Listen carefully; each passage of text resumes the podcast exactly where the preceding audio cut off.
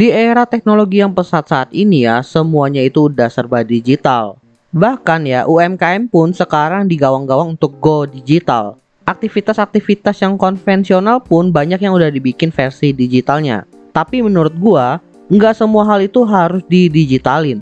At least kalau ada versi digitalnya, kita lebih baik menggunakan versi yang konvensionalnya aja.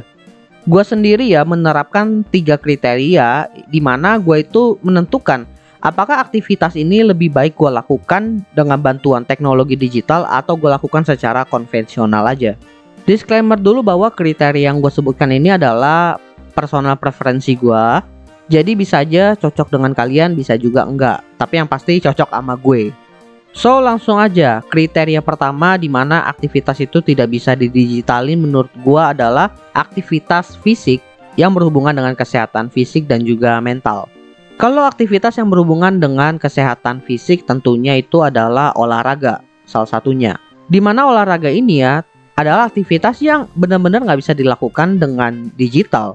Dengan bantuan digital untuk mensupport aktivitas fisiknya sih bisa, tapi untuk menggantikan aktivitas fisiknya dengan teknologi digital saat ini belum bisa. Karena kita harus menggerakkan tubuh kita, kita harus memberikan beban untuk tubuh kita agar bisa berkembang.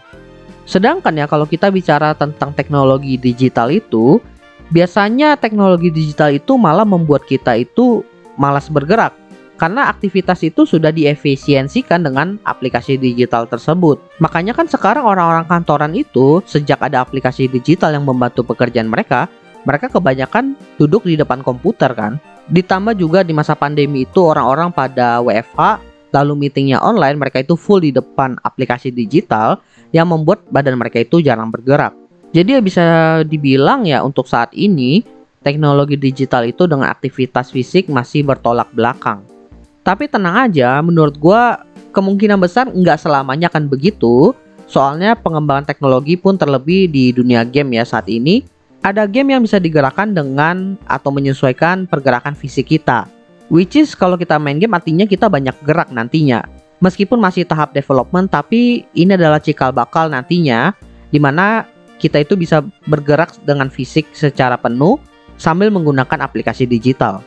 Kemudian untuk kesehatan mental, biasanya hal ini berhubungan dengan aktivitas yang bertemu dengan orang lain atau ya bisa dibilang menjalin hubungan sosial lah.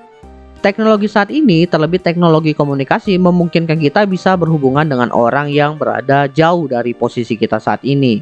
Cuma untuk long term ini bisa berdampak kepada kesehatan mental. Karena balik lagi, kita itu kan manusia sebagai makhluk sosial, kita itu butuh bersosialisasi secara langsung. Bahkan ya, survei saat ini menunjukkan bahwa orang-orang kantoran yang bekerja secara WFH full banyak yang mengalami burnout, di mana salah satu alasannya itu adalah komunikasi yang kurang jelas dengan koleganya. Sering banyak miskom yang terjadi ketika berkomunikasi dengan orang menggunakan teknologi, apalagi dengan orang yang jaraknya jauh banget. Tentunya kalau dari segi performa bakalan kena impact dan juga dari segi relasi pun juga bisa terdampak, apalagi kalau miskomnya itu lumayan parah. Selanjutnya, kriteria kedua kenapa gue memilih aktivitas yang konvensional dibandingkan menggunakan versi digitalnya adalah ketika melakukan aktivitas tersebut, gue gampang terdistraksi. Aplikasi digital saat ini kan gampang banget diakses lewat smartphone. Tentunya di dalam smartphone kita tuh tercampur banyak aplikasi digital dari bidang tertentu. Misalnya dari bidang entertain, kemudian dari bidang finansial, dan juga bidang produktivitas. Yang menjadi masalah ya buat gue secara personal adalah ketika gue melakukan aktivitas yang sifatnya produktif. Misalnya mencatat task list kemudian memanage meeting. Dan ketika gue mencoba melakukannya itu dengan aplikasi digital yang ada di smartphone gue, bisa dibilang gue lumayan gampang terdistraksi. Distraksinya itu tentunya ya salah satunya dari sosial media, kemudian juga dari notif-notif yang masuk. Bahkan ya notif-notif dari aplikasi produktivitas itu kalah dibandingkan notif-notif dari aplikasi yang sifatnya itu entertain dan juga e-commerce.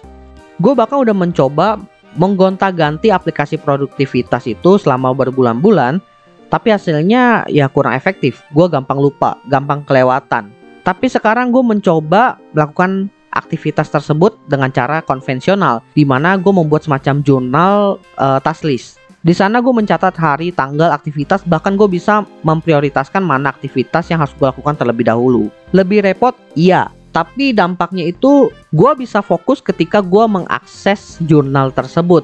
Kan jurnal itu bentuknya buku ya, di situ nggak ada yang namanya sosial media, di situ juga nggak ada yang namanya notif. Sehingga gue nggak terdistraksi dengan gangguan apa pun. Tapi memang yang menjadi PR di sini adalah habitnya gue. Apakah gue ingin membiasakan menggunakan jurnal tersebut. Dan selama sebulan ini gue coba ternyata lumayan produktif juga. Banyak hal yang biasanya kelewatan itu udah tercatat dan bahkan bisa gue tracking di sana. Bahkan di dalam jurnal tersebut gue mulai mencatat ide-ide yang gue dapatkan untuk ide-ide konten seperti podcast ini atau video di Instagram juga. Which is di masa itu ketika dulu gue catat di smartphone itu gampang kelupaan. So balik lagi lah ke preferensi masing-masing. Mungkin kalian lebih cocok dengan aplikasi digital silakan, tapi buat gue personal gue lebih cocok dengan cara konvensional seperti ini. Kemudian kriteria terakhir adalah aktivitas yang beban kerjanya itu masih sangat ringan sehingga nggak perlu pakai aplikasi atau digital. Biasanya kriteria ini gue pakai ketika gue itu ingin scaling sesuatu atau memperbesar atau ekspansi lah. Salah satunya uh, contoh konten. Dulu ketika gue masih WFA dan gue itu ngonten di satu akun aja, gue itu nggak perlu pakai yang namanya aplikasi scheduling. Upload pun dulu seminggu sekali itu belum perlu tuh yang namanya bank ide. Tapi semenjak beberapa tahun kemudian ketika akun konten Opsiana ini berkembang, kemudian gue juga expand ke jenis konten yang lain, di mana di situ juga berkembang, gue butuh aplikasi tersebut untuk membantu gue memanage akun-akun konten tersebut. Contoh lain dari kasus yang bisnis aja. Kenapa banyak restoran atau tempat makan itu menggunakan aplikasi POS atau point of sales atau kasir? Alasannya karena ya volume transaksi mereka itu tinggi dalam sehari. Beban kerja mereka untuk memproses transaksi yang ada dalam satu hari itu bisa dibilang lumayan berat atau tinggi, sehingga tinggi untuk terjadi kesalahan ketika mereka melakukan proses input transaksi tersebut. Makanya diperlukan bantuan aplikasi.